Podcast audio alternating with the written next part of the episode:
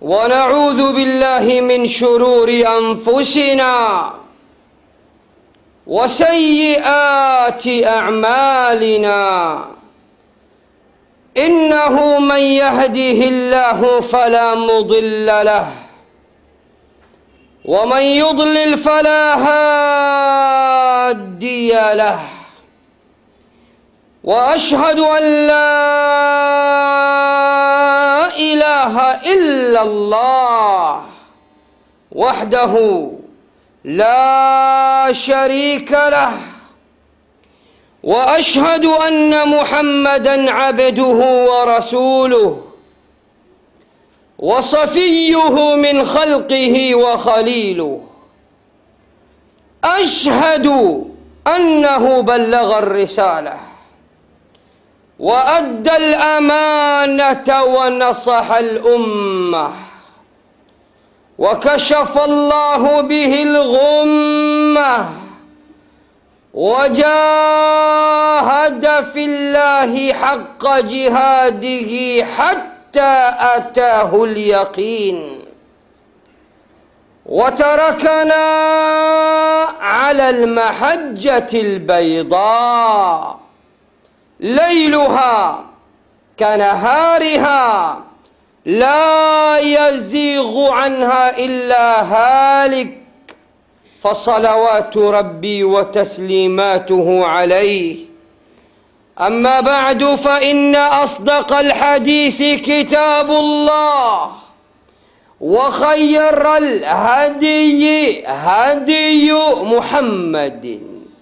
عليه الصلاة والسلام وشر الأمور محدثاتها وكل محدثة في الدين بدعة وكل بدعة ضلالة وكل ضلالة في النار. أعاذنا الله منا وإياكم من النار. إخوة الإسلام والإيمان أحباب رسول الله أوصيكم وإياي بتقوى الله جل في علاه. إذا المرء لم يلبس ثيابا من التقى تقلب عريانا ولو كان كاسيا. وخير لباس المرء طاعه ربه ولا خير في من كان lillahi asiya ndugu zangu waislamu wapenzi na wafuasi wa bwana mtume muhammad sallallahu alaihi wasallam ninakuhusieni pamoja na kuihusia nafsi yangu kumcha allah jalla fi ulah na tufahamu ya kwamba ikiwa mwana wa adam hakuwa tayari kuvaa vazi la uchamungu basi hubadilika kuwa uchi hata kama amevaa mavazi na vazi bora kwa mtu ni kile kitendo cha kumcha na kumtii mola wake na siku zote hakuna kheri kwa yoyote yule aliyekuwa tayari kumkera na kumudhi na kumasi mola wake ikhwata lislami waliman ha nahnu ma zilna naishu maa ifriqiha ndugu zangu waislamu ikiwa ni khutba yetu ya pili ijumaa yetu ya pili bado tunaendelea kuishi na bara letu hili la afrika. Namna gani na wakati gani na kipindi gani uislamu uliingia afrika? Ndugu zangu waislamu hakika yale yaliyopita katika ijumaa iliyopita mnayakumbuka vizuri kabisa. Ninamwona hivi sasa sahaba mtukufu mtakatifu ndugu yake na bwana mtume muhammad. Baba mkubwa kwa baba mdogo. Jafar ibnu abi talib ninamwona hivi sasa ameteuliwa kuwa msemaji rasmi wa wanafunzi wa mtume muhammad pindi alipowekwa na walipowekwa masahaba wote kiti moto nchini ethiopia katika ardhi ya alhabasha na afrika zama za mtume ilikuwa ikiitwa alhabasha. Bado ilikuwa haijulikani kwa jina la afrika au afrika baada ya makuraishi kutia fitna na ndivyo ilivyo wanavyokuwa washirikina siku zote hawako tayari kuacha watu wa tauhidi hata wakipata salama. Waliwachia mji wao wa makka walikimbia na dini yao wakakimbia na roho zao wakakimbia na imani zao wakachukua familia zao. Masahaba wamekimbilia ethiopia walizunguka mzunguko mrefu kabisa. Ilikuwa ni boda hadi boda. Ilikuwa ni nchi kavu hadi nchi kavu kisha kupanda baharini katika vyombo dhaifu katika zama zile zilizopita. Masahaba walipofika na wakawa ndani ya kasri wameitwa na mfalme wa afrika. Sikiliza wewe mtoto wa kiafrika. Wazee wetu zamani viongozi wetu wa zamani licha ya uma ukafiri wao hawakuwa waislamu baadhi yao lakini walikuwa ni waadilifu tofauti na waafrika wa zama hizi. Mfalme najashi hakutaka kusikia propaganda fitna majungu yaliyojengwa yakajengeka dhidi ya masahaba wa mtume muhammad. Hakuwa na fikra finyu kama baadhi ya viongozi wetu. Akishapelekewa jambo na watu wa fitna kisha akapewa na chochote kitu. Kumbuka makuraishi ni kabila tukufu takatifu ni warabu wanaheshimika zama hizo. Wakapeleka zawadi kwa mfalme najashi mfalme najashi akazipokea. Hakujua lengo la zawadi hiyo. Kisha baraza la mawaziri wa mfalme najashi ethiopia wakati huo ilikuwa ni, bar, ni baraza la maaskofu kabisa. Akawasikiliza wakamwambia wakabidhi watajuana wenyewe hawa arabu watuondolee matatizo na migogoro katika nchi yetu mfalme najashi hakukubali na hivi ndivyo anavyotakiwa kuwa kiongozi wa kiafrika na viongozi wote duniani. Hakusikiliza upande mmoja akawaita masahaba wa mtume muhammad akawauliza ma hadha? Ama hadha alladhi farakhtum fihi dinakum wa qaumakum walam tadkhulu bihi fi dini wala dini ahadin min hadhihi lmilal hebu niambieni mna nini nyinyi ni dini gani hii mlioizua? Mliokuja nayo? Dini mpya? Wazee wenu hawaijui? Hamkuingia kwenye dini yangu mimi? Mliokimbilia kwangu? Hamkushika dini ya wazazi wenu wa zamani? Masahaba tazama system ya mtume muhammad. Tazama ulezi wa mtume muhammad. Kuna sahaba mkubwa na mtukufu kuliko jafar katika msafara huo. Naye si mwingine ni sahaba watatu katika makhalifa wanne wa mtume muhammad ni katika masahaba wakubwa mwanaume pekee duniani aliyeoa katika nyumba ya mtume katika mitume. Mara mbili ni uthmanu ibnu affan. Alikwepo hakuteuliwa yeye kusema aliteuliwa msemaji wa waislamu wa ni mmoja. Sikiliza vizuri ewe kijana wa kidar salama unayetaka mashekhe wote waseme jambo lile lile. Uislamu una system uislamu una taratibu uislamu una wasemaji wao. Si kila mtu ana anasema uthman bnu affan mkubwa kabisa amenyamaza ameteuliwa jafar ibnu abi talib anazungumza kwa niaba ya waislam sikiliza anavyomwaga cheche ndani ya ikulu ikulu ya afrika iliyokuwepo katika nchi ya ethiopia zama hizo. Akasema ayuha lmalik mheshimiwa mfalme kunna qauman ahla jahiliya. Tulikuwa watu walio waliodumbukia katika kiza ya kijahiliya. Nabudu lasnama tulikuwa tunaabudia masanamu. Wanakulu lmaitata na tulikuwa tunakula vibudu vitu vilivyokufa wanati bilfawahish tulikuwa tunafanya machafu yote wanaktau larhama tulikuwa tunakata udugu wanusiu ljiwara tulikuwa tukiwafanyia na kuwatendea ubaya majirani zetu wayakulu minna lqawiyu dhaifa mbabe katika sisi alikuwa anakula haki ya mnyonge fakunna ala dhalika sisi maquraishi haya ndiyo yalikuwa maisha yetu. Tuliendelea na maisha kijinga ya kipumbavu ya kipuuzi ya sampuli kama hiyo. Fakunna ala dhalika hata baatha llahu ilaina rasulan minna. Mpaka allah alipomteua yule mteule wake mtume wake mtume wa mwisho alipomtuma allah mtume muhammadi kwetu mtume ambaye naarifu nasabahu tunajua vizuri nasabu yake wa na ukweli wake wa amanatahu na amana yake uaminifu wake wa ifafahu au afafahu na hishma yake. Kisha akasema fadaana ila llah mtume huyu alikuja kutulingania kuita kutuita kwa allah. Linuwahidah tuje kumpokesha allah. Wanabudah tumabudu allah peke yake. Wanakhlau ma kunna nabudu nahnu wa abauna. Na ametwambia acheni kabisa hizi mila za kijinga za wazee wenu. Acheni kuabudia yale waliokuwa wakiabudia wazee wenu. Min dunihi kinyume cha allah min alhijarati walauthan mawe mbalimbali walioyatengeneza wao wao wenyewe.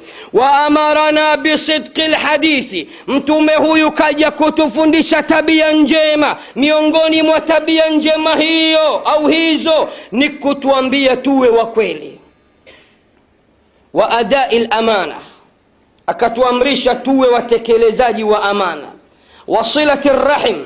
Ametuelekeza na kutuamrisha tuunge udugu wa husni ljiwar tuishi na majirani zetu vizuri. Walkafi ani lmaharimi waddima na ametukataza. Mtume huyu kuwaua watu na kumwaga damu zao wanahana ani lfawahish kaja kutukataza maovu mbalimbali na machafu mbalimbali wa qauli zur na shahada ya uongo wa akli mali lyatim wa qadhfi lmuhsanati ametukataza kula mali ya mayatima kwa batil na kuwasingizia waislamu machafu ambayo hawanayo wa amarana bisalati na ametuamrisha kusimamisha sala wazakati na kutoa zaka wasiyami na akatuamrisha kufunga mfungo wa ramadhani fasadaknahu tumemsadikisha wa amanna bihi tukamwamini wattabanahu tukamfata waharamna ma harama alaina tukaharamisha yale yote aliyotuharamishia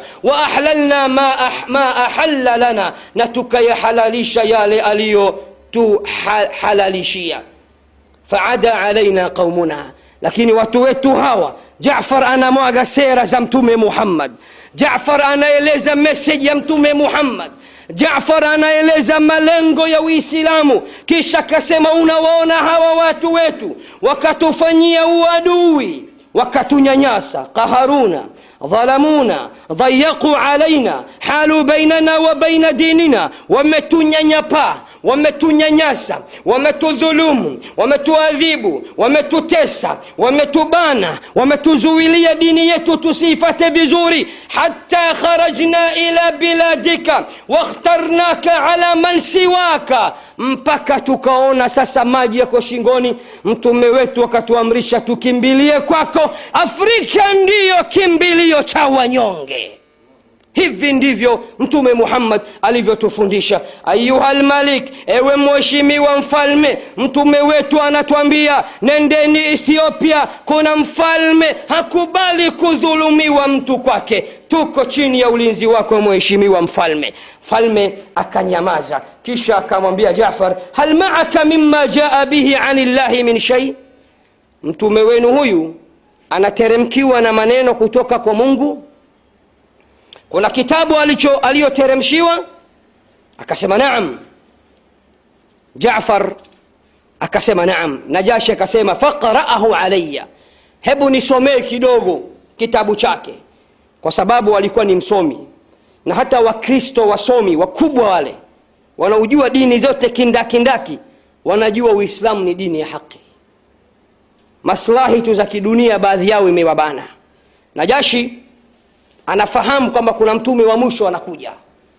Aliposikia mafundisho ya mtume huyu wa mwisho kupitia kwa sahaba jafar akataka kusikia kitabu kilichoteremshwa juu ya mtume yule. Tazama masahaba hawakukosa shabaha hawakufanya makosa kumteua jafar ibnu abi talib kuwa msemaji wao. Unategemea jafar angelisoma sura gani ياسين والقرآن الحكيم؟ لا. سورة قانية لسومة جعفر. جعفر كسومة سورة مريم. أم بايون دانياك إنا إنا مزازي يا نبي عيسى عليه السلام. ننمنا أليفيو زاليوة ننمنا الله أليفيو بوليزية بيبي مريم وجا أوزيتو. باسينا كوكوتانا نموانا أمي. تزاما جعفر. أنا بيجا مولي مولي. لازم هو نجوا القرآن؟ Kukutana na myahudi unampa aya za kiyahudi zile zinazohusu mayahudi. Ukikutana na mnasara unampa aya zinazohusu manasara. Ukikutana na kina nani unampa hizo qurani ni bahari kubwa kabisa. Sisi tu tumekuwa tuna maneno mengi hatutaki kujifunza kitabu cha allah qurani tukufu. Jafar akaanza kusoma mwanzo wa suratu maryam. Bismillahi rahmani rrahim كاف يا ها عين صاد. ذكر رحمة ربك عبده زكريا. إذ نادى ربه نداء خفيا. wa suratu maryam allah anaelezea kisa na historia ya nabii zakaria alaihi ssalam alivyochelewa kupata mtoto na namna alivyokuwa akimbembeleza mola wake ampe mtoto hatimaye akapewa bishara ya kupata mtoto tena wa kiume tena jina limekwisha teuliwa na allah na akaitwa yahya. Baada ya kumaliza kisa cha nabii zakaria jafar akaingia katika kisa cha bibi maryam hatuwezi kusoma hizi aya kwa sababu ya kuokoa muda lakini tuchukue sehemu moja mbili za aya hiyo واذكر في الكتاب مريم إذ انتبذت من أهلها مكانا شرقيا فاتخذت من دونهم حجابا فأرسلنا إليها روحنا فتمثل لها بشرا سويا. قالت إني أعوذ بالرحمن منك إن كنت تقيا. قال إنما لأهب لك غلاما زكيا. قالت أنا يكون لي غلام ولم يمسسني بشر ولم أك بغيا. قال كذلك. قال ربك هو علي هين. ولنجعله آية للناس ورحمة منا وكان أمرا مقضيا. Najashi anasikiliza qurani kwa mazingatio ya hali ya juu. Kumbuka si muislamu. Mlolongo jibril alipomteremkia bibi maryam akaogopa akaona ni mwanaume kaja kumbaka akamwambia tuliza presha mimi ni mjumbe wa allah ni malaika nimetumwa kwako nikupulizie mtoto. Akasema vipi nitampata mtoto? Hali ya kuwa sijaolewa na sijaingiliwa na mwanaume. Akaambiwa hivi ndivyo alivyopangilia bingwa wa mabingwa allah subhanahu wa taala. Akhbari zika, zikaenda. Kipi kilichotokea? Mfalme najashi amenyamaza amenyamaza ameinama. Tahamaki najashi fabaka najashiyu. Kaanza kutoa kilele analia. Machozi yanamtoka sauti ya dukuduku linamtoka. Hata dhallat lihyatuhu mpaka ndevu zake zikaroa kwa machozi yake thumma iltafata ila amru ibni al-As wa Abdillahi ibni Rabia, akawatazama wale wajumbe wawili waliotumwa na Quraish kuja kuwakandamiza na kuwafitinisha Waislamu kwake. Amru ibni al-As na Abdullahi ibni Rabia aliwaambia kwa kinywa kipana, intaliqa, nendeni zenu, fawallahi la usallimuhum ilaykuma, na apa kwa jina la Mungu sitowakabidhi hawa watu sitowasalimisha kwenu. Kisha akasema inna hadha waladhi jaa bihi isa la yakhruju min mushkatin wahida. Hakika haya ulionisomea na yale aliyokuja nayo isa yanatoka sehemu mmoja katika mfereji mmoja katika njia mmoja katika namna iliyo mmoja. Kisha wale mabwana wakazodoka wakaondoka. Kwa kuwa siku ile ile hawawezi wakajiondokea walipolala usiku amru ibni las ambaye amekuja kuwa sahaba mkubwa wa mtume muhammadi baadaye. Anasema bwana wametushinda lakini mimi kesho nawaharibia tena. Vipi? Kesho kabla hatujaondoka maka napiga bomu la mwisho na wamekwisha hawa. Kesho lazima tukabidhiwe. Mwenzake anamwambia chonde chonde hatuwezi tena kuwashinda hawa watu. Alafu ndugu zetu pia lazima tukubali ndugu zetu. Amru hasikia sema lazima tutawaonyesha hawa watu. Asubuhi alipoamka alikwenda kwa mfalme najashi akasema ya ayuha lmalik ewe mfalme innahum yaquluna fi isa bni maryama qaulan adhima. Hawa watu wanaongea maneno mazito sana dhidi ya isa ibnu maryam. Hawakubali kama mungu. Tazama system hiyo hawakubali kama ni mtoto wa mungu. Wanamdogesha isa hawa wakaona hili ndo bomu la mwisho la kuondoka na, na, na waislamu. Mfalme najashi akawaita tena. Akasema oho wanamtukania yesu wangu tena? Hebu tuwaite. Wakaitwa. Mnasemaje juu ya isa? Walipoulizwa kuhusu isa masahaba wakatahayari wakaogopa kusema kweli. Tuseme ukweli kama qurani ilivyokuja si ndio mwisho kuharibikiwa leo? Wakasema hapana. Vyovyote itakavyokuwa qurani lazima ielezwe ilivyo hakuna kuogopa. Wakasema mtume wetu ametufahamisha isa kuwa ni abdullah mjumbe wa allah wa rasuluh ni mja wa allah na ni mtume wa allah. Na ni roho yake ambayo ameipuliza kwa maryamu akabeba ujauzito maryamu ambaye ni bikira hakuguswa na mwanaume yeyote mfalme najashi akaokota kijiti akawa anakizungusha. Anasema wallahi isa hakuwa isipokuwa hivi mnavyoeleza. Mapasta maaskofu wachungaji wakachanganyikiwa. Ghafla unatubadilika. Yesu si mungu tena. Si, sio mwana wa mungu tena. Akasema hata mkitahayari isa kwa mujibu wa vitabu vya kale na kitabu hichi cha mwisho alichokuja nacho muhammad maelezo ni yale yale ni, ni mja wa mungu na ni mtume wa mungu. Kisha akawasemesha kikwao kiethiopia akawaambia shayumun antum biardi mna amani yote katika ardhi yangu ishini mtakavyo katika nchi yangu.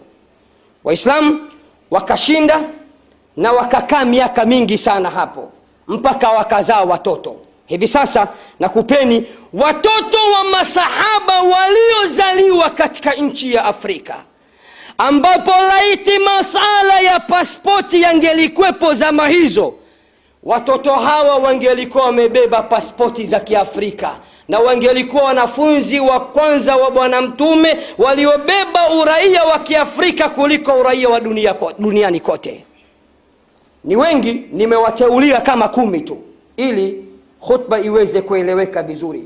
Wa kwanza kabisa aliyezaliwa katika nchi ya ethiopia ya afrika alhabasha ni muhammad ibnu abi hudhaifa. Muhammad ibnu abi hudhaifa. Wa pili jafar huyu msemaji wa waislam ethiopia. Alikwenda na mkewe na akapata mtoto ndani ya nchi ya afrika akamwita abdullah ibni jafar ibni abi talib.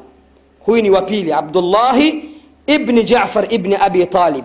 Sahaba watatu waliozaliwa katika yani ni watoto wa masahaba waliozaliwa ndani ya nchi ya afrika. Waliporudi kwa mtume wakaingia kwenye usahaba kwa sababu ili uwe sahaba uwe na sifa nne. Uwe umemwona mtume kwa macho na uwe umemkubali umesilimu na umekufa na imani ya kiislamu. Na hawa hivi ndivyo yote haya wameyatekeleza. Watatu ni khalid ibnu said ibnu las na wanne ni abdullahi ibnu lmutalib na watano ni musa ibnu lharith na dada yake aisha bintu lharith na dada yao mwingine zainab bintu lharith na dada yao mwingine fatima bintu lharith sahaba huyu kidumi alizaa watoto wanne ndani ya nchi ya afrika ya ethiopia. Ama wa tisa ni zainab bintu abi salama. Na wahitimishia wakumi ndugu zangu. Fahari iliyoje kwa waafrika. Nazungumza na waafrika nikiwa juu ya mimbari ya vetenari mjukuu wa mtume muhammad alipatikana afrika. Abdullahi ibnu uthman ibnu affan ibnu binti rasulillah ruqaya ni mjukuu wa mtume muhammad baba yake ni sayiduna uthman na mama yake ni ruqaya bintu nani bintu muhammad salllahu alaihi wasalama naye wanawachuoni wa sira wapo waliosema walio alijifungulia na kumzaa mtoto yule ndani ya nchi ya ethiopia na mtoto yule wakamuita eh, abdullah.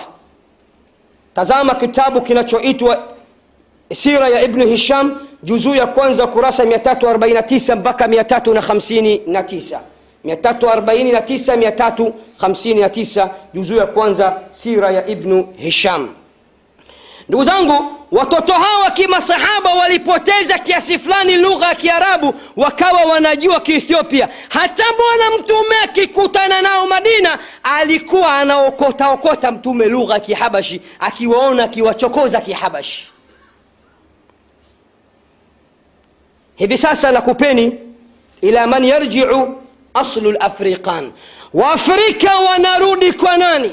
Asili ya waafrika بابا واف وافريكا نيناني طبعا إن فهمك بابا يتو سوتي ني آدم نماما يتو ني حواء لكن آدم أليزا وتوتو سكيلزا بزوري الإمام أبو جعفر ابن جرير الطبري الله أمرحيمه أنا سمى كتك كتابو شاكي تاريخ هستوريا juzuu ya kwanza kurasa 89 hadi 92 anasema mama yetu hawa alizaa watoto 40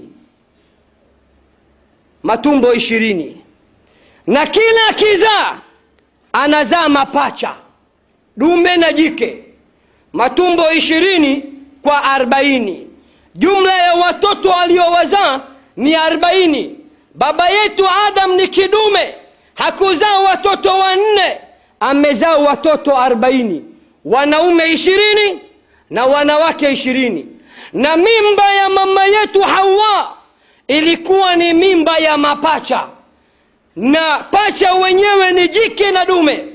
Hivi ndivyo ilivyokuja katika qasasu lambiya ya imamu ibnu kathir iliyohakikishwa na kupitiwa na kufanyiwa risachi na alimamu lalbani ni ukurasa wa mia moja na saba.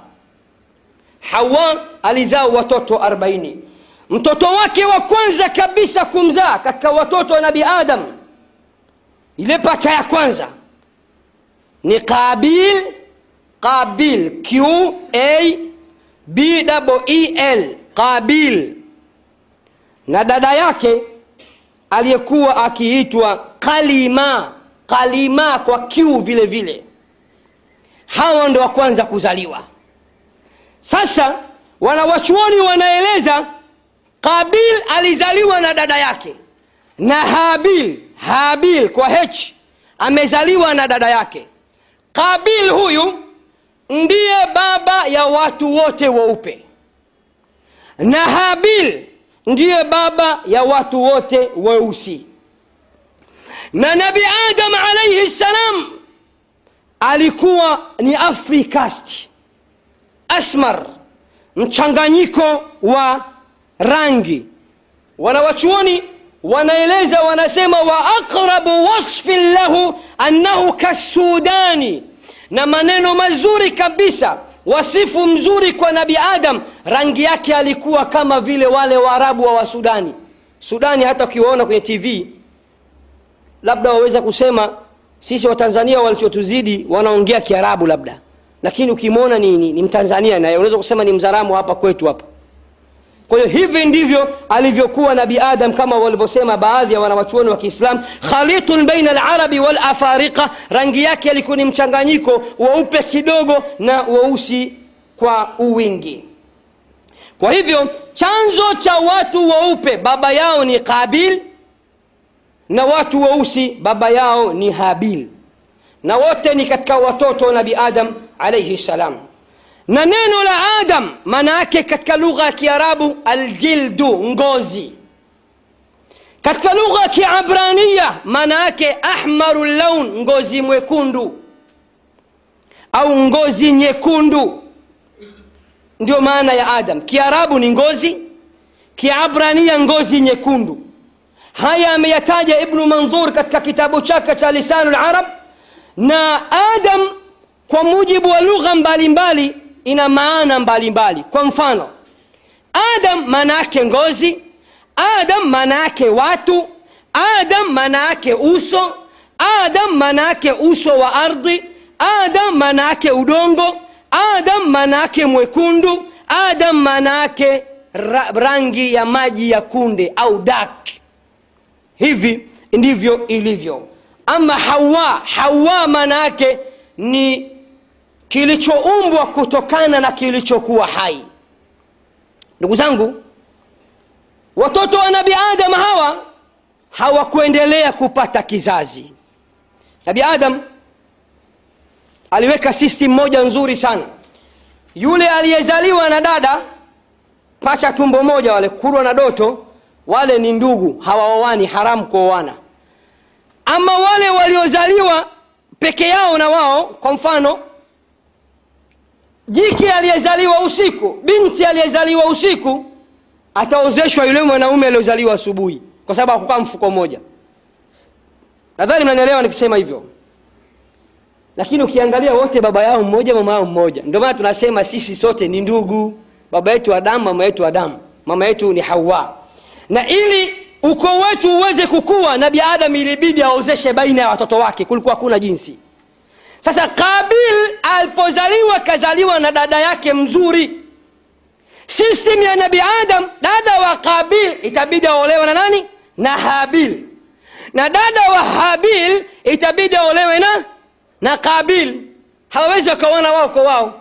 Kabil akagoma. Kumbuka kabil ndo baba wa weupe habil baba wa weusi huyu baba wa weupe kagoma akasema dada yangu mzuri siwezi kumpa huyu roho inaniuma lazima nioe mi mwenyewe dada yangu kukawa ni mshike mshike ugomvi mkubwa kabisa kipi kilichotokea nabi adam alihukumu vipi aqulu ma tasmaun waastaghfiru llaha li walakum fastaghfiruhu innahu huwa lghafuru rrahimu wa huwa lbaru lkarim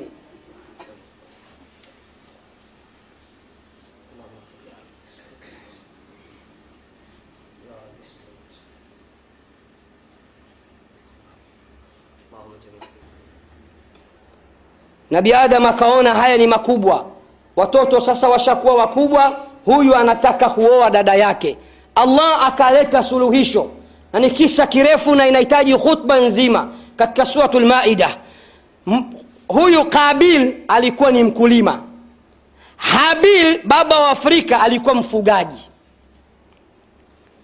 Wakaambiwa kila mmoja atoe sadaka yake alete pale mbele atakayepokelewa sadaka yake huyo ndio atakayemuoa yule binti ambaye ndio bomba mzuri. Bwana mifugo akapeleka mnyama wake habil. Bwana mashamba akapeleka mazao yake aliyoavuna katika shamba lake. Na wakati huo allah akijibu anajibu papo kwa papo tit for tat. Inajibiwa vipi? Mnyama yule kama hatakiwi anauawa pale panakufa akidondoka yule mbuzi sadaka yako haijapokelewa kwa hiyo binti huozeshwi. Mazao yakipigwa na moto pale pale kibiriti ya allah inakuja inapiga moto. Maana yake weye unayemtaka yule binti uliotoa hiyo zawadi hiyo binti huyu huwezi kumwoa kabil ndo katoa mazao huyo anayemtaka kuoa dadake katoa mazao yake katika shamba lake. Moto ukaja ukateketeza. Dalili ya kuwa sadaka yako haikupokelewa wewe uko wrong huyu ni dada yako anatakiwa olewe na habil ambaye siyo dada yake. Akamwambia laktulannaka sitokubali nitakuua. Habil sasa anasema inama yataqabalu llahu min almuttaqin. Ndugu yangu kubali. Mungu anakubali chamcha mungu. Mi nimekuzidi ucha mungu ndio maana mungu amepokea sadaka yangu na amenipa dada yako. Hasikii hasa basi wewe ukiniua mimi sitonyanyua mkono wangu kurudishia. Niue ili upate dhambi yangu na madhambi yako uingie motoni. Ni kisa kinasikitisha mauaji ya kwanza kutokea duniani. Na ndio maana mtume akasema kila atakapokufa mtu dhambi pia inaingia kwenye akaunti ya kabila aliyoanzisha mauaji. Ni kisa kirefu tuombeani dua iko siku tutaifikisha biidhnillahi taala. Kwa hivyo akamvamia siku moja wanawachuoni wamehtilafiana jinsi alivyomuua. Wako waliosema alimpiga jiwe sehemu za utosini kamwangusha akamuua. Kwa baba wa afrika akauawa. Hakujaliwa kuoa. Huyo mchumba alitakiwa moya kuoa kwa hiyo akabaki kuwa ni asili tu kwamba waafrika alikuwa ni yule japo hakuendeleza kuzaa. Kwa hiyo jambo likaenda katika mtindo kama huo. Watoto wengine wa adam kwa kuwa na watoto wengine waliobaki 36 wamebaki 38 wamebaki. Hao wawili wako wanawachoni wanasema kabili na baadaye naye akahukumiwa akauawa kwa kumua ndugu yake. Lakini chukulia alipokufa wale waliobaki waliozeshwa wakazaa. Walipozaa sasa asili ya wanadamu wote duniani ikaanza tena upya katika zama za nabii nuh alaihi ssalam sikiliza vizuri. Na allah katika suratu safat aya ya 77 anaahidi ya kuwa kizazi cha nuh atakibakisha. Kizazi cha adam kilitoweka cha idrisa kilitoweka na wale waliokuja kabla nuh kilitoweka. Cha, cha nuhu kana kwamba ndio kilichoanza sasa kuzalisha watu. Baada ya adam ambaye ndiye alikuwa asili ya watu wote. Nabi nuh alaihi salam ana watoto watatu. Ndio waliozaa watu wote. Watoto wake si watatu tu tuelewane katika watoto wake waliopata kizazi ya kueneza watoto na wajukuu duniani ni watatu tu. Kuna sam sam sam sam mtoto wa nabi nuhu ambaye ndiye baba wa waarabu wote duniani. Chanzo cha waarabu baada ya kabil ilirudi tena sasa upya ikaanza kwa katika, katika kizazi cha nabi nuh. Baba yao ni sam sam mtoto wake wa pili anaitwa ham. Heyo kwa kizungu tunasema ham ham ndio baba wa watu weusi wote. Na yafith yafith tunaweza tukasema na ni kwa kiswahili kizuri ni ni y a f i t h yafith huyu ndio aliozaa wale wenye asili ya kizungu. Waturuki waroma na wazungu wote baba yao ni yafith waswahili waafrika wote baba yao ni ham na waarabu baba yao ni sam. Hayo kayasema mtume muhammad katika hadithi aliyoipokea alimamu ahmad katika musnadi yake juzuu ya tano ukurasa wa tisa, na allah akaahidi akasema wajaalna dhuriyatahu hum lbaqin na tukajalia kizazi cha nuhu kudumu na kubaki. Hivi sasa waislamu kwa haraka haraka kabisa ni kupeni ausafu afriqia wasifu wa afrika na watu wa afrika kwa mujibu wa uislamu. Afriqia biladu lamni walaman afrika zama hizo ilikuwa ni bara ya amani na utulivu. Afriqia biladu lkaram afrika ilikuwa kitambulika zama za mtume ya kuwa ni bara la ukarimu. Afrikia biladu lmahaba afrika ilikuwa kitambulika zama za masahaba ni bara la mapenzi na upendo. Afrika afrika biladu ladli afrika ilikuwa ikitambulika ya kuwa ni bara la uadilifu zama za masahaba wa mtume muhammad afrika ardhu listiqbal afrika ilikuwa ikitambulika ya kuwa ni bara la kupokea wakimbizi na wanyonge. Ilikuwa ni kimbilio cha watu. Naam afrika kanat malja dhuafa afrika ilikuwa kimbilio cha wanyonge afriqia hiya alqara allati wathiqa biha nabiyuna muhammad sala llahu alaihi wasallam hatta amara ashabahu bal wabnatahu ruqaya an yafiru ilaiha ilikuwa ni bara pekee aliyoiamini mtume muhammad ni bara pekee aliyoikubali mtume muhammad ni bara pekee ambayo mtume muhammad moyo wake umetulizana na kuridhika hadi kumtuma binti yake akajifiche katika nchi ya afrika ruqaya bintu muhammad salllahu alaihi wasallam kumbuka ya kuwa yemen ilikwepo sham siria misri nchi kibau za kiislam zilikwepo wakati huo bado hazijawa za kiislam na wazungu walikwepo watoto wa yafith uturuki wa roma dunia ilikuwa tayari imekwisha chagamka zama za mtume muhammad salllahu alaihi wasallam lakini mtume hakuambia kimbilieni isipokuwa katika nchi hiyo ya afrika. Na yatosha kwa waafrika tazkia ya mtume muhammad sifa na pongezi za mtume muhammad alipowambia masahaba zake idhhabu ila ardi lhabasha kimbilieni nchi ya afrika inna fiha malikan la yudhlamu indahu ahad. Hakika kuna kiongozi huko afrika hakubali dhulma wala kudhulumiwa mtu katika nchi yake. Kisha akaifagilia afrika akaisifu afrika akasema mtume muhammad wa hiya ardhu sidqin, na Afrika ndiyo ardhi ya ukweli kabisa. Ndugu zangu Waislamu, Mtume aliifanya Afrika kuwa kimbilio la masahaba zake, kimbilio la, mtu, la mtoto wake ruqaya Amewasifu viongozi wa Kiafrika kuwa ni uadilifu amewasifu viongozi wa Kiafrika kuwa hawakubali dhulma lakini السؤال الذي يطرح نفسه lakini suali ambalo inajijenga yenyewe hal afriqiya almadi hiya afriqiya alhadir je afrika ya zamani ndiyo afrika ya sasa hii ndio suali ambalo kila mmoja wetu ana haki ya kuijenga kichwani mwake je viongozi wa kiafrika wa zama hizi ni waadilifu kama mtume muhammad alivyowapongeza? Je viongozi wa kiafrika wa zama hizi wana utu wana ubinadamu? Je viongozi wa kiafrika wa zama hizi au bara la afrika ya sasa inajua kupokea wageni na wanyonge? Bara la afrika ya sasa inaheshimu viongozi wa kidini bara la afrika ya sasa haiwabagui hai waislamu.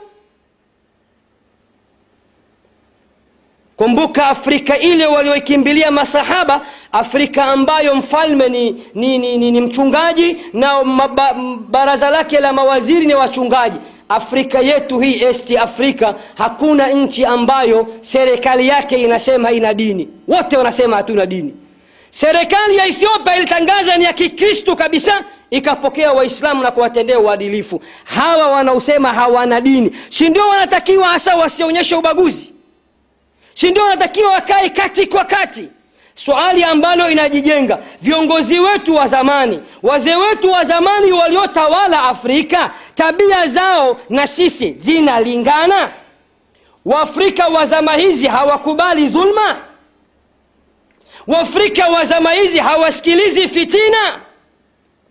Maana sasa hivi afrika imekuwa ni kimbilio hata la wazungu.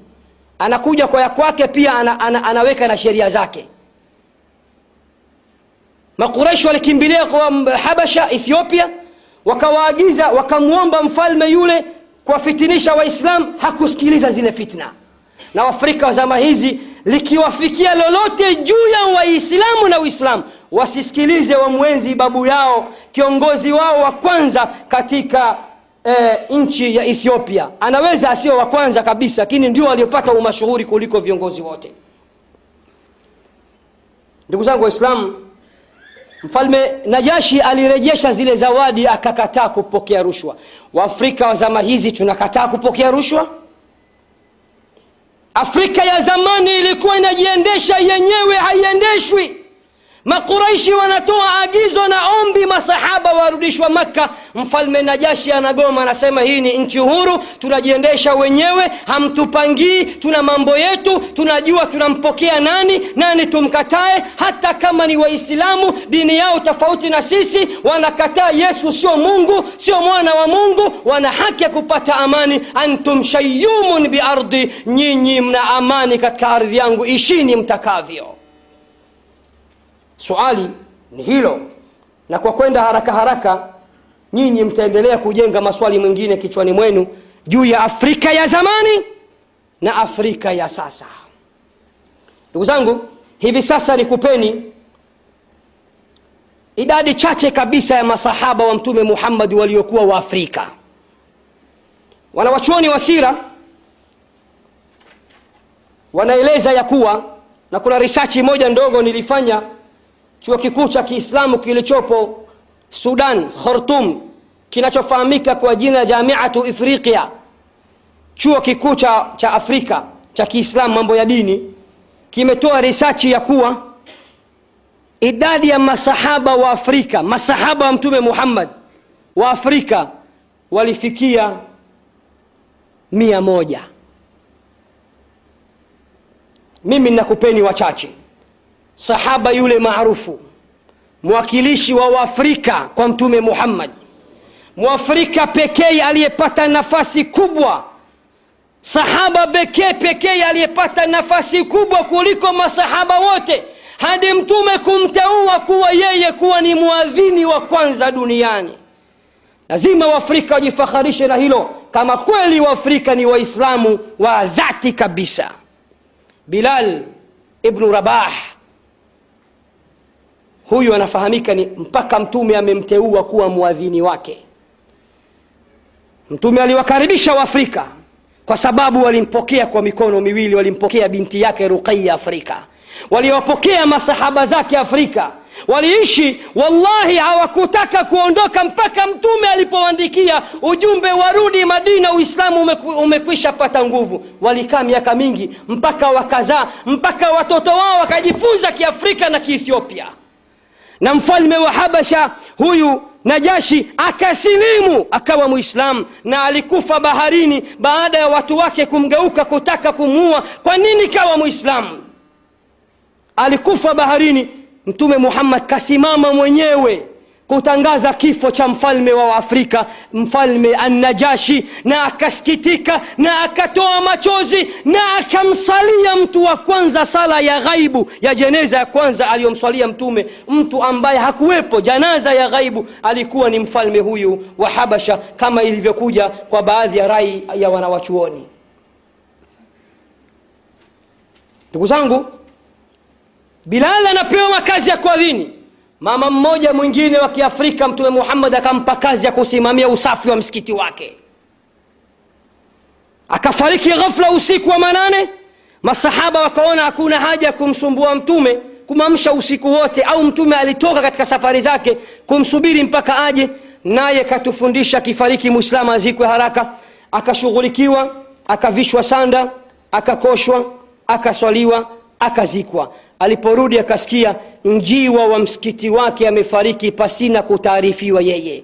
Mama yule mnyonge wa kiafrika alisikitika aliwakemea. Anasema kwa nini mmemdharau? Hamkunishirikisha mimi. Masahaba wanasema si kum, kumdharau bali tumeona tufate maagizo yako ya kuzikana haraka. Wewe una mambo mengi kila jambo ukishirikishwa tutakuumiza. Akasema hapana dulluni ila kabriha twendeni nielekezeni mlipomzika nataka nikamswalie mwenyewe akiwa ndani ya kaburi lake. Akamswalia akiwa ndani ya kaburi lake mtume muhammad salllahu alehi wasallam alikuwa ni mama wa kiafrika.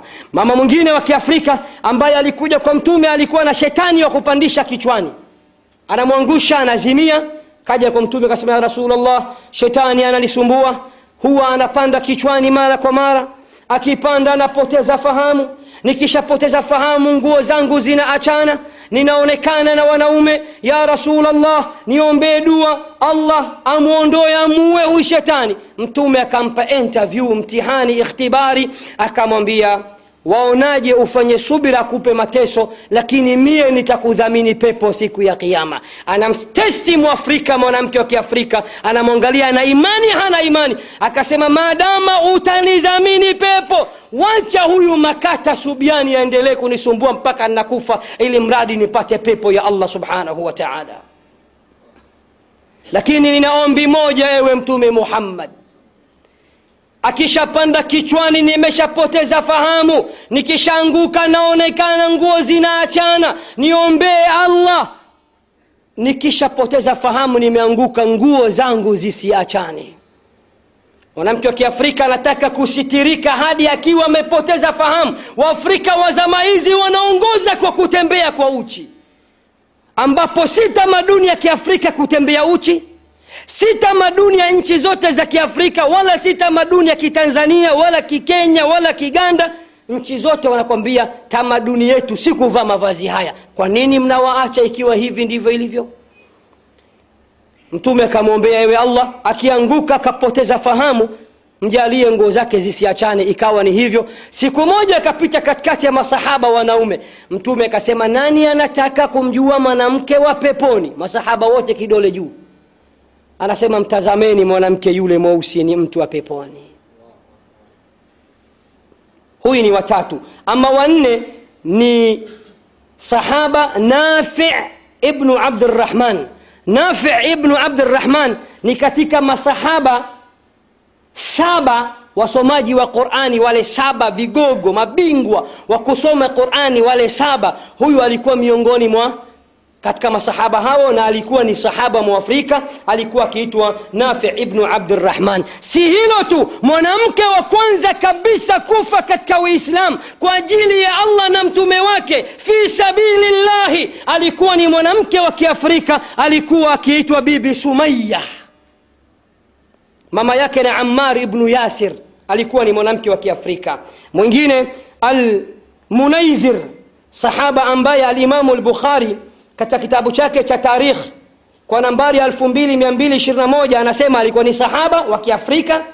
Ibnu hajar katika kitabu chake cha alisaba fi tamyizi sahaba juzuu ya kumi ukurasa wa 344 anathibitisha almunaidhir au almundhir au almunaidhir alikuwa ni sahaba wa mtume muhammad muafrika katika vipenzi wa mtume muhammad sallallahu alaihi wasallam ndugu zangu si hilo tu ukisoma suratu lahzab wama kana limuminin wala muminatin idha qada llahu wa rasuluhu amran an yakuna lahum lkhiyaratu min amrihim wanawachuoni wanaeleza sahaba yule maarufu kwa jina la julaibib pia alikuwa ni mwafrika wanasema baadhi ya masahaba. Usitosheke na hilo. Luqman mzee luqman ambaye sura nzima ya qurani imepewa jina lake alikuwa ni mwafrika. Usitosheke na hilo. Nabi musa alaihi ssalam nabii aliyoongoza kuzungumza na allah kuliko manabii wote. Laivu kabisa anasikia sauti ya allah pasina kumwona. Huyo naye alikuwa ni mwafrika nimalize khutba yangu na islamu sharqi afriqia uislamu wa afrika mashariki. Alhamdulillah ndugu zangu nimejaliwa na allah mimi na wenzangu kufika katika nchi zote za esti afrika ambapo kwa ramani ya sasa esti afrika ni tanzania kenya uganda rwanda na burundi ni nchi tano alhamdulillah allah amenijalia kufika kote mimi na wenzangu katika hiyo njia ya kutangaza ujumbe na kufikisha message za mtume muhammad salllahu alaihi wasallam taban nitakuelezeni kiufupi sana machache niliyoyaona katika uislamu wa afrika mashariki. Na nini kifanyike ndugu zangu nianze na mozambiki ambako si katika east africa lakini alhamdulillah pia allah ametujalia kuvuka hata nje ya east africa kidawa. Mozambiki ni nchi ambayo kwa haraka haraka ukiitazama utasema ni nchi hakuna waislamu na si ya kiislamu. Ni kweli serikali si ya kiislamu lakini waislamu wapo na idadi yao ni kubwa kabisa tofauti na sisi tunavyotegemea. Na asili ya jina la mozambiki ilikuwa ni musa bin biqi mozambiki musa bin biqi ambaye ndiyo alikuwa ni mtawala wa waislamu na ndiye mkombozi aliyougomboa ni baba wa taifa wa mozambiki. Alikuwa ni Muislamu mwenye asili ya kiarabu kutoka yemen. Hii inakutosha jina lenyewe limechukuliwa kwa kiongozi wao wa kwanza inakutosha wa kwanza kutawala nchi ile katika kuiletea uhuru yani tuseme nyerere wao. Alikuwa ni muislamu anaitwa mozambiki. Tumie lugha ambayo kidogo inaweza kueleweka haraka haraka. Na uislamu wa afrika ulienea baada ulienea baada ya kufika ethiopia ulienea kupitia kwa wafanyabiashara wa kiislamu ambao walikuja kufanya biashara ya aina mbili ya dini na biashara ya kutafuta riziki ya halali. Si biashara ya watumwa kama mnavyopotoshwa. Wayemen na waomani walikuja kutembea katika nchi za afrika na kwa sababu ni wafanya biashara wanafahamika wayemen na waomani wafanya biashara sasa katika biashara zao walikuwa hawajisahau kufanya business tu na wanafikisha na uislamu na kusilimisha watu. Lakini swali la kujiuliza wayemeni wa sasa na waomani wa sasa? Wanadili na biashara zote mbili kama babu, mababu zao kufikisha dini na kutafuta riziki ya halali au la. Wengi wamejisahau allah warudishe katika njia iliyo sawa insha allah. Mozambiki ndugu zangu ni nchi ambayo mimi mwenyewe nimewapigia nime saluti namna hii. Ni nchi ambayo sijapata kutembea. Ni nchi ambayo walitupokea mapokezi ya ajabu kabla ya mji husika waliotualika. Kilomita mia mbili takriban kasoro kutokana na pale tunakoelekea walitupokea saa nane usiku zaidi ya watu mia tano magari kumi na tano usiku wa manane. Baadhi yenu nadhani mmejaliwa kuona hata zile cd na dvd jambo ambalo limenishangaza na nikaona kweli afrika angali kheri bado ipo. Sema waafrika wenyewe tumelala tu hatupeleki dawa ya mtume muhammad ipasavyo. Tuachane na mozambiki manake siwezi kuielezea. Hakuna muhadhara nimefanya msikitini zaidi ya khutba ya jumaa. Misikiti yote haitoshi kutokana na wingi wa watu kupenda dawa na kupokea. Manake mozambiki bado wana ile tabia ya waafrika asili waliokuwa wanajulikana zama za mtume muhammad. Waafrika wa zama hizi baadhi yao kutokana na facebook twitter youtube google whatsapp yo hawa ndo wameharibikiwa sasa. Ile asili imewapotea ambayo mtume muhammad alikuwa akiitambua salllahu alaihi wasallam ndugu zangu waislamu niizungumzie sasa e, katika esti ya afrika nchi ya kwanza kabisa ambayo kwa risachi yangu ya haraka haraka nimeona wanajitambua kuliko nchi zote wana nguvu wana kauli moja wana msimamo ni ndugu zetu wa kenya licha ya uchache wao wana msimamo katika dini yao wana kauli moja wana hamasa katika dini. Hata katika mihadhara tuliyofanya nchini kenya mombasa malindi lamu nairobi kisumu kote huko utashangaa misikiti inajaa na waweza kuona nusu ya wale wasikilizaji wanahama kufata muhadhara msikiti hadi msikiti hii ni nchi ya kwanza kwa mujibu wa risachi yangu ya haraka haraka katika nchi tano nilizotembelea za afrika mashariki. Ninawapa msimamo wa dini nawapa nambari ya kwanza hamasa katika dini na kujitambua na kuwa na kauli moja na kuwa na nguvu licha ya uchache wao. Hakika kwenye mapaja anakuja allahu akibaru. Hatuna maimamu kama hawa huko. Rwanda huko. Vijana watupu. Na cha ajabu hii nchi imenishangaza. Mihadhara mingi tukienda ni wanaohudhuria katika mihadhara mara nyingi wanakuwa ni wale maamuma wa kawaida. Mashekhe wanawachuoni waache kazi zao waje wamsikizi shekhe mwenzao ni kazi sana. Hii, hii imeshakuwa ni sunna kiulimwengu. Hata hapa dar es salaam ukisikia kuna shehe fulani na muhadhara basi ujua labda mwenyeji wake shehe fulani ndo atakuwa naye. Si kwamba mashekhe wote waje wakahata watano watatu wamunge mkono mwenzao wakae pale mbele. Hiyo halipo sasa hivi lakini rwanda lipo vijana wote muhadhara unakwenda kufanya sehemu fulani uko naye. Unapoona na digrii ya sheria huwa na digrii ya fiqhi huwa na digrii ya hadithi. Tuko nao na wanajidogesha na ni watu wa unyenyekevu kwamba hawaoni kusema "Ah, sasa mimi nakuja kumsikiliza si najidogesha namsikiliza si kama mimi tu huyo. Hawana hilo. Nawapongeza sana kwa hilo. Na kilichonishangaza mpaka viongozi wa kisiasa rwanda wameshika dini naibu mufti wa rwanda alituandalia chakula cha usiku kama kuti- kutukirimu madai kutoka tanzania. Naibu mufti mufti alisafiri. Mashekhe wote unaowajua vijana misikiti yote walihudhuria.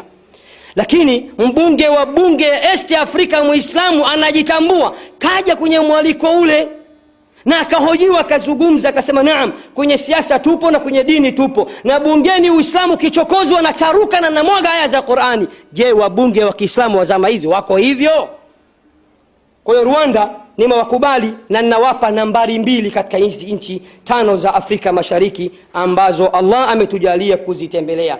Ama nchi nyingine ndugu zangu waislamu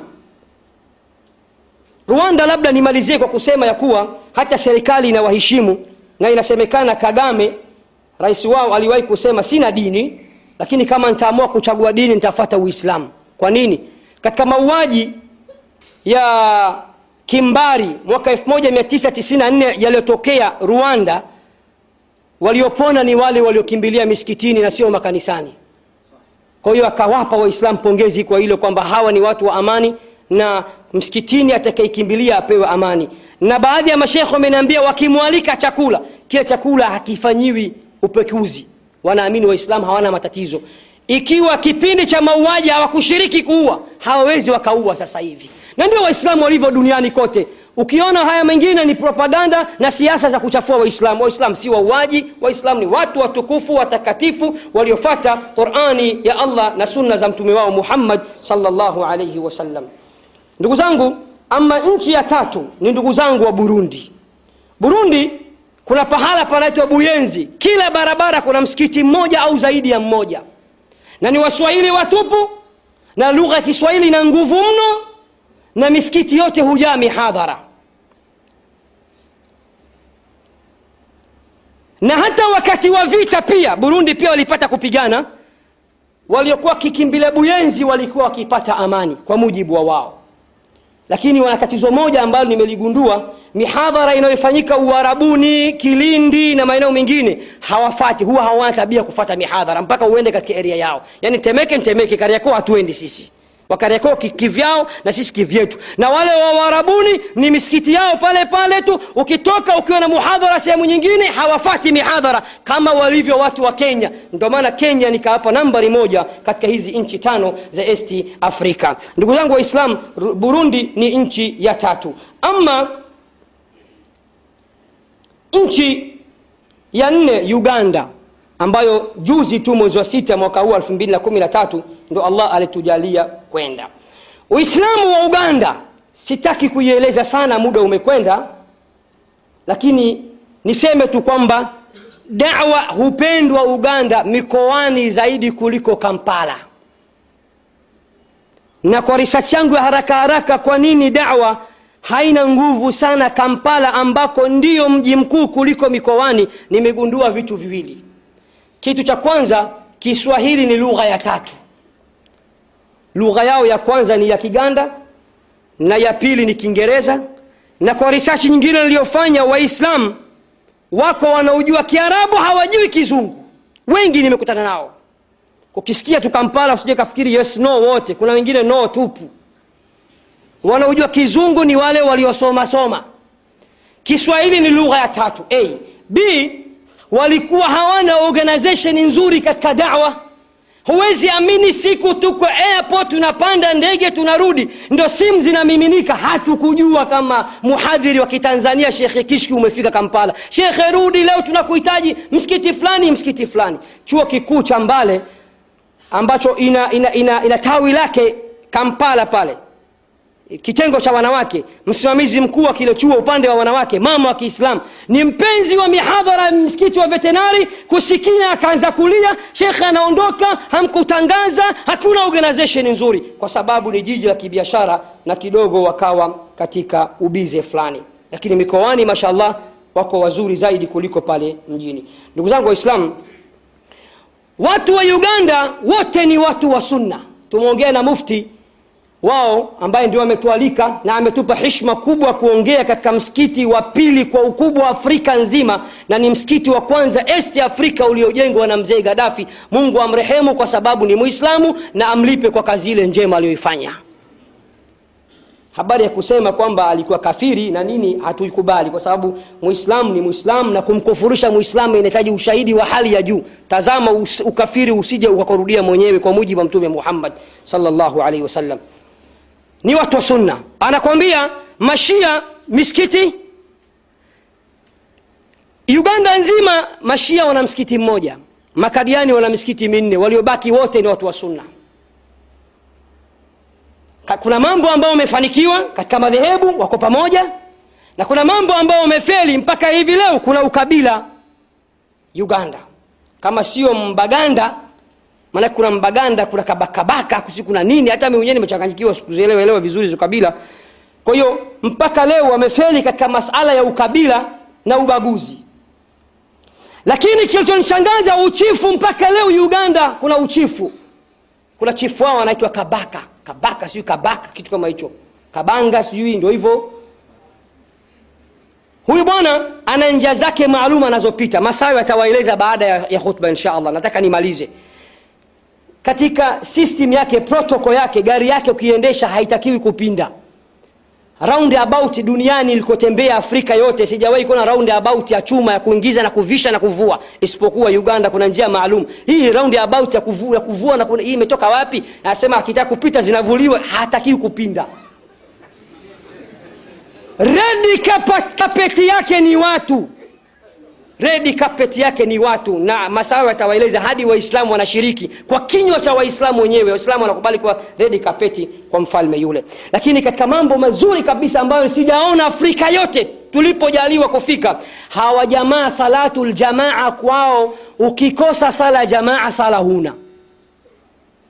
Yaani wakishasikia tu adhana popote hata barabarani gari atapaki we njoo tu watu wakina nani mpige pini gari shauri yake sola jamaa isimpite hadi wanawake masista du anaweza akavaa kanguo akafai hata kuingia nayo msikitini hata kwenda kuswali hivyo swala jamaa isimpite. Na mashedo yake mana lipstick lipstick siu kitu gani am, am, amepaka ili mradi swala jamaa isimpite. Katika hili nimewapa nikasema hawa watafanikiwa swala jamaa ndio kila kitu. A b sunna za, za jumatatu na alhamisi kwao si sunna ni faradhi jumatatu na alhamis asilimia themanini ya waganda wanafunga utafikiri. Ni faradhi kwao au utafikiri mwezi mtukufu wa ramadhani. Ndugu zangu nimalize. Haya ndio niliyoyaona kwa uchache katika nchi hizo za afrika mashariki ambazo allah ametujalia kuzitembelea. Tanzania ni nchi yangu siwezi kuielezea lakini yatosha yatosha wewe kuikubali tanzania ya kuwa katika matabii wa kwanza waliopatikana wa kwanza kwanza kabisa ni watanzania historia inaonyesha hata ibnu kathiri ameieleza hilo na baadhi ya wana wa historia wa kiislamu wa kitanzania kina muhamedi muhamed said nafikiri. Muhamed said na yuko hai nafikiri mwenyezi mungu aendelee kumpa umri mrefu. Nimepitia baadhi ya vitabu vyake. Anaeleza hata yeye ya kuwa waislamu wa tanzania kutoka kilwa hongereni watu wa kilwa walituma ujumbe maalum walipanda bahari ya ajabu ya siku ile mashua haya ambayo ni, ni kufa na kupona walifunga safari kwenda kumpokea mtume muhammad salllahu alehi wasallam. Lakini allah akuandikia msafara ni mrefu bahari kina ni kipana. Wakawa mtu wamefika madina mtume amekwisha fariki hawakupata bahati ya kuwa masahaba wakapata bahati ya kuwa matabiina waliowashuhudia masahaba wa mtume muhammad salllahu alehi wasallam. Nisiseme mengi juu ya tanzania nitaonekana naifagilia nchi yangu kwa sababu sababu khutba yangu hii ni ya kimataifa na hivi punde insha allah itaonekana duniani kote allahuma ijal jamana hadha jaman marhuma wajal tafaruqahu min ba'dihi tafaruqan ma'suma aslih dhata bainina وألف بين قلوبنا تقبل منا صلاتنا وصيامنا وركوعنا وسجودنا وقيامنا وقعودنا وتوبتنا وسائر أعمالنا اللهم ردنا إلى الإسلام ردا جميلا ردنا إلى الكتاب والسنة ردا جميلا ردنا إلى العقيدة الصحيحة السليمة ردا جميلا. اهدنا واهد بنا اللهم اجعل أعمالنا خالصا لوجهك وليس لأحد فيه شيئا. باعد بيننا وبين الرياء والسمعة كما باعدت بين المشرق والمغرب. تقبل منا سائر أعمالنا. ربنا تقبل منا إنك أنت السميع العليم. وتب علينا إنك أنت التواب الرحيم. ربنا أتمم لنا نورنا واغفر لنا إنك على كل شيء قدير. ارفعنا ولا تضعنا. أكرمنا ولا تهنا أعطنا ولا تحرمنا زدنا ولا تنقصنا آثرنا ولا تؤثر علينا وارفع مغتك وغضبك عنا ولا تسلط علينا بذنوبنا ولا بذنوب غيرنا. من لا يخافك ولا يخشاك ولا يتقيك ولا يرحمنا ارفع راية الإسلام في أفريقيا ارفع راية محمد في أفريقيا ارفع راية التوحيد في أفريقيا ارفع راية القرآن في أفريقيا وارفع راية السنة في أفريقيا. اللهم صل وسلم وزد وبارك على نبيك وعبدك ورسولك وحبيبك محمد صلى الله عليه وسلم وعلى آله وصحبه أجمعين وأقم الصلاة.